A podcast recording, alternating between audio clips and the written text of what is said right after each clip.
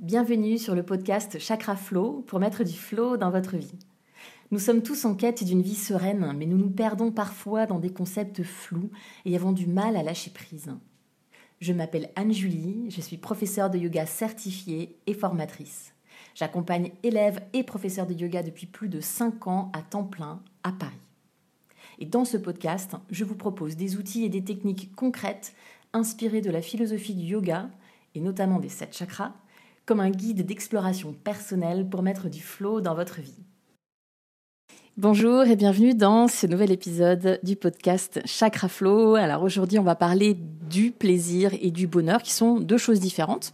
Alors je vais commencer par une petite anecdote. Donc euh, j'étais à, j'habitais à Avignon, c'était il, y a, plus de dix ans. Et puis euh, voilà, j'étais à l'hôpital, je, je devais passer un examen et j'étais hyper stressée, j'étais vraiment très très très très mal. Et l'infirmière me dit ah là là, mademoiselle, euh, il faudrait faire du yoga. Hein. Comme ça, ça vous apprendra à vous calmer, à gérer les bonnes émotions et les mauvaises émotions.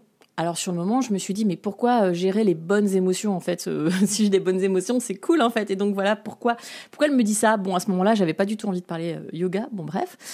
Et donc finalement, elle avait raison cette dame parce que c'est de ça qu'on va parler aujourd'hui, c'est des bonnes émotions ou en tout cas des fausses bonnes émotions et donc de pouvoir distinguer un petit peu la différence entre le plaisir et le bonheur.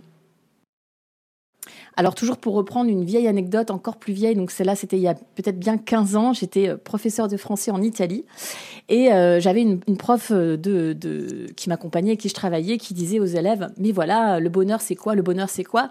Elle disait voilà le bonheur c'est quand tu ouvres tes volets, tu ouvres tes, tes fenêtres le matin et tu tu prends une grande respiration, tu vois le soleil et là tu es content, tu es satisfait, tu es content de te lever le matin. Et, ah, c'est ça le bonheur, c'est ça le bonheur. Et donc le bonheur à ne pas confondre avec le plaisir. Donc là, je vous parlais du plaisir ou plaisir, désir, c'est un peu euh, de choses qui vont, qui vont un peu se, ressembler. Le désir, c'est vraiment le fait de vouloir acquérir quelque chose. Je, je désire euh, obtenir, je désire euh, consommer, je désire acheter une télé. voilà, c'est quelque chose qu'on désire.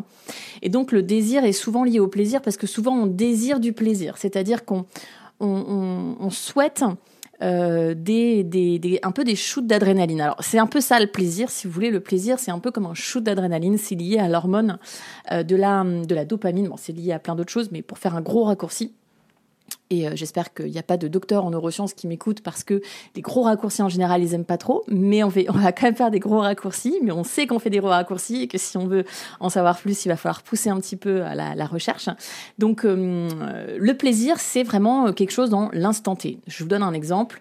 Euh, je joue à un jeu vidéo, je gagne, voilà, ah, je suis content. C'est voilà, c'est une espèce d'euphorie, de plaisir sur le moment.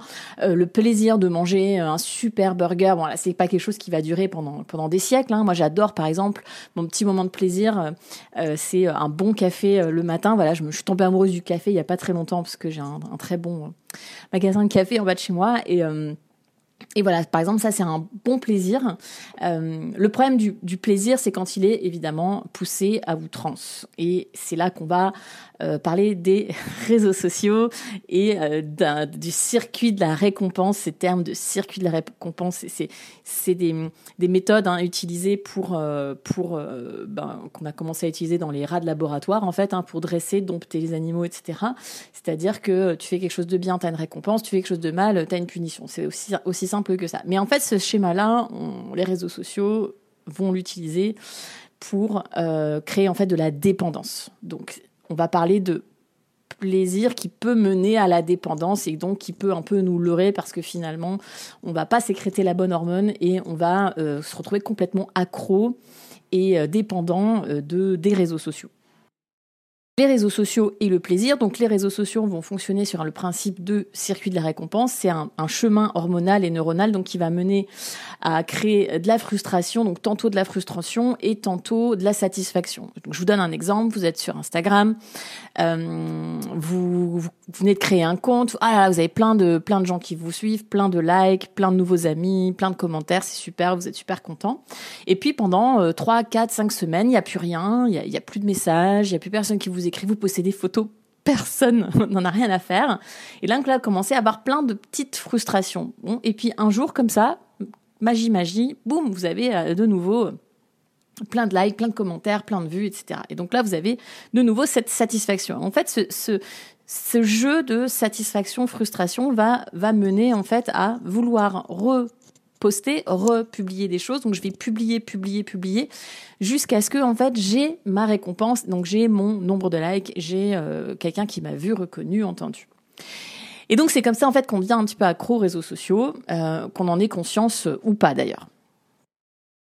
Alors pourquoi est-ce qu'on parle, qu'on parle de, bonheur ou de joie euh, euh, et de réseaux sociaux ensemble? Ben, Parce que je me suis rendu compte finalement que euh, notre vie virtuelle et réelle, parfois, elles sont un petit peu superposées, parce que c'est vrai qu'on est, on, passe beaucoup de temps sur les réseaux sociaux, surtout si c'est, ça fait un peu partie de notre travail, ou même si ça fait pas partie de notre travail, en fait, on, communique beaucoup sur les réseaux sociaux, on sait plus vraiment faire la différence entre entre bah, la, vie réelle et la vie virtuelle entre les images qu'on voit et on, pense être la réalité. Même si on fait des stories et on publie un petit peu l'envers du décor, eh bien, mine de rien, euh, euh, on est quand même, euh, on serait hypocrite de dire que dans les réseaux sociaux, on publie vraiment tout ce qui nous arrive. C'est faux.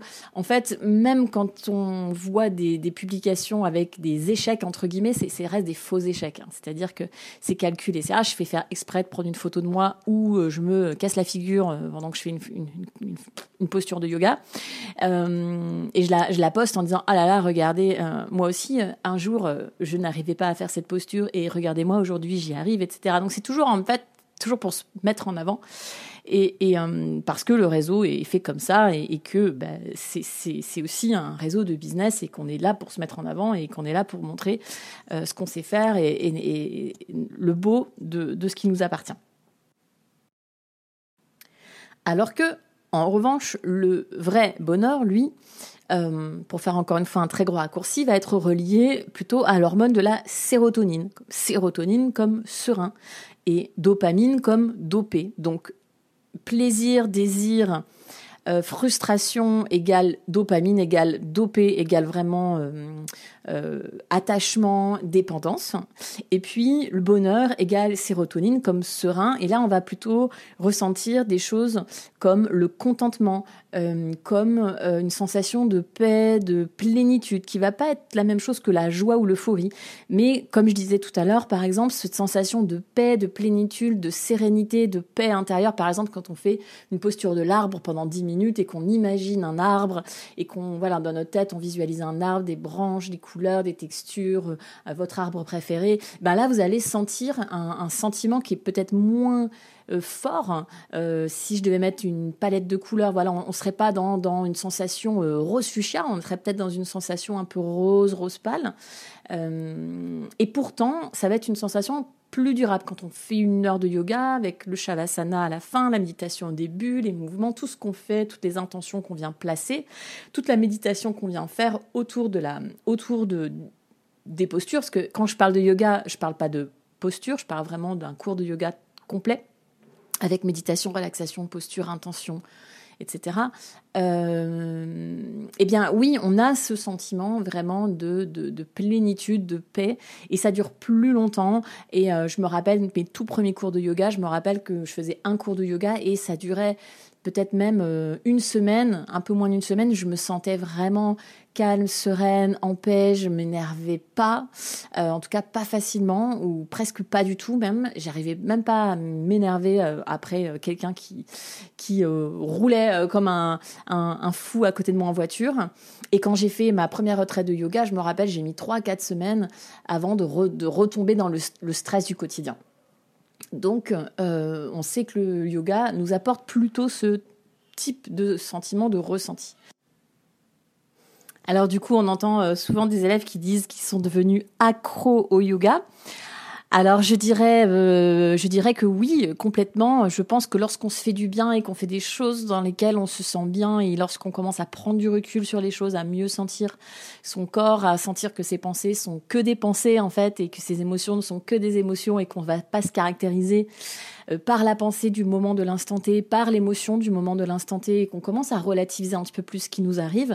Et, oui, on n'a plus envie, effectivement, euh, de se faire du mal euh, en par exemple, je donne un exemple euh, très concret, souvent on commence à faire du yoga, de la méditation, et puis on se rend compte qu'on a moins envie de manger, euh, je sais pas moi, un gros burger avec, des frites grasses, ou en tout cas beaucoup moins souvent. On est moins happé en fait par, l'alimentation un peu junk food, comme par hasard, comme par magie. Alors pas parce qu'on est devenu sage euh, du jour au lendemain et que voilà, on va manger que des graines, mais parce que en fait on commence un petit peu mieux à sentir ce qui nous fait du bien ou pas. Et donc forcément, cet état euh, de, de, bonheur va emmener euh, au bonheur, puisque finalement, on, va tendre à aller vers euh, ce qui nous fait du bien et on va rencontrer ben, des gens qui nous font du bien et puis on va véhiculer une énergie positive autour de nous et puis cette énergie positive ben, va se transformer en énergie positive et ça va faire boule de neige. Donc donc, donc, le bonheur, encore une fois, c'est quelque chose de vraiment durable. Là, on vit sur du long terme. On fait pas on fait pas une course, on fait un marathon. Donc, en résumé, euh, en résumé, donc moins on consomme, plus on est heureux. Donc, moins on va sur les réseaux sociaux, euh, plus on est heureux, moins on, voilà, moins on cherche à posséder les choses, à être dans la consommation. J'ai donné l'exemple des réseaux sociaux, mais ça peut être les jeux vidéo, ça peut être euh, être accro à, je ne sais pas moi, euh, la mode, les chaussures, les vêtements. Il y a plein, plein de choses auxquelles on s'attache en fait. Et là, je parle vraiment de, de l'attachement, mais c'est aussi un attachement matériel, mais aussi émotionnel. C'est-à-dire que plus on veut acquérir des choses, je veux plus, je veux plus d'amis, je veux qu'on m'aime encore plus. Euh, je veux euh, tel schéma euh, de vie, je veux deux, trois enfants, je veux un garçon, une fille, je veux un labrador, je veux etc. etc. Donc ça, voilà, tout ça, en fait, ça nous écarte encore une fois de, du bonheur. Donc en gros, moins on fait, moins on a, moins on consomme, plus on est heureux, moins on a de, de, chemises dans son armoire, et ben peut-être que moins on a du coup d'attachement et, et, du coup peut-être plus on est centré sur l'essentiel. Et du coup, on devient des, vrais matérialistes, pas des faux matérialistes. Que, pour moi, le vrai matérialisme, c'est-à-dire que c'est normal d'aimer des choses. Je sais pas, vous avez 10, bouquins à la maison que vous, que vous aimez. Là, vous êtes un bon, entre guillemets, un bon matérialiste parce que vous avez ces choses, vous les honorez, vous les kiffez, vous les regardez, vous les touchez, vous les lisez, et ça vous apporte ben, du bonheur. Alors que euh, si vous avez 10 milliards de choses à la maison, vous savez plus ce que vous avez, ce que j'appelle entre guillemets un mauvais euh, matérialiste, c'est-à-dire que vous avez beaucoup de choses, mais vous leur donnez pas d'amour et, euh, vous les laissez un peu pourrir dans, votre garde-robe, et du coup, du coup, ça n'a aucun intérêt et ça ne vous apporte aucune satisfaction, aucun, bonheur dans votre vie. Donc euh, la moralité de la moralité et la conclusion de la conclusion. Euh, donc moins vous consommez, plus vous êtes heureux. et, et donc apprenons à faire la différence entre l'excitation, le désir, l'euphorie, la paix. Donc, pour revenir à ma toute première anecdote de cette euh, chère infirmière qui m'a dit, bah voilà, faire du yoga, ça va vous permettre de bien gérer vos, de mieux gérer vos émotions, les bonnes et les mauvaises. Eh bien, oui, les bonnes émotions, c'est-à-dire, euh, oui, la joie, euh, oui, l'euphorie, oui, l'excitation, de, de remettre à leur place, en fait, toutes les émotions qui sont diverses et variées et de pouvoir se dire, là je suis dans l'euphorie, là je suis dans l'excitation, là je suis dans la joie, là je suis dans la paix, là je suis dans la sérénité, etc. Et d'en fait de pouvoir de plus en plus cibler un petit peu son état d'esprit. Et, ça ne veut pas dire qu'il ne faut pas être euphorique, qu'il ne faut pas faire la fête, qu'il ne faut pas partir dans des états d'excitation euh, parce que c'est génial et ça fait du bien et c'est bon. Mais, mais euh, de, de, bien de pouvoir gérer voilà toutes les émotions tout ce qu'on vit, bien se connaître, mieux, apprendre à se connaître, encore et encore toujours un petit peu plus, et aller vers ben, ce qui nous rend heureux de manière durable. Voilà, c'est tout pour aujourd'hui. Merci beaucoup de m'avoir écouté. Donc vous pouvez euh, consulter mon site internet pour voir tout un tas de vidéos de yoga, de méditation, de yoga nidra. Euh, il y a plein de cours en ligne et puis vous avez aussi accès à mes formations si ça vous intéresse, soit pour devenir professeur de yoga, soit pour euh, améliorer votre pratique, soit c'est juste pour vivre un moment en immersion, vivre le yoga voilà de manière plus approfondie. Et puis je vous retrouve aussi ben, chaque semaine à Paris dans les studios euh, parisiens, dans les salles de sport. Euh, mon planning est également affiché sur mon site internet. Je vous remercie encore énormément et je vous souhaite une très bonne journée. Au revoir, merci, à bientôt.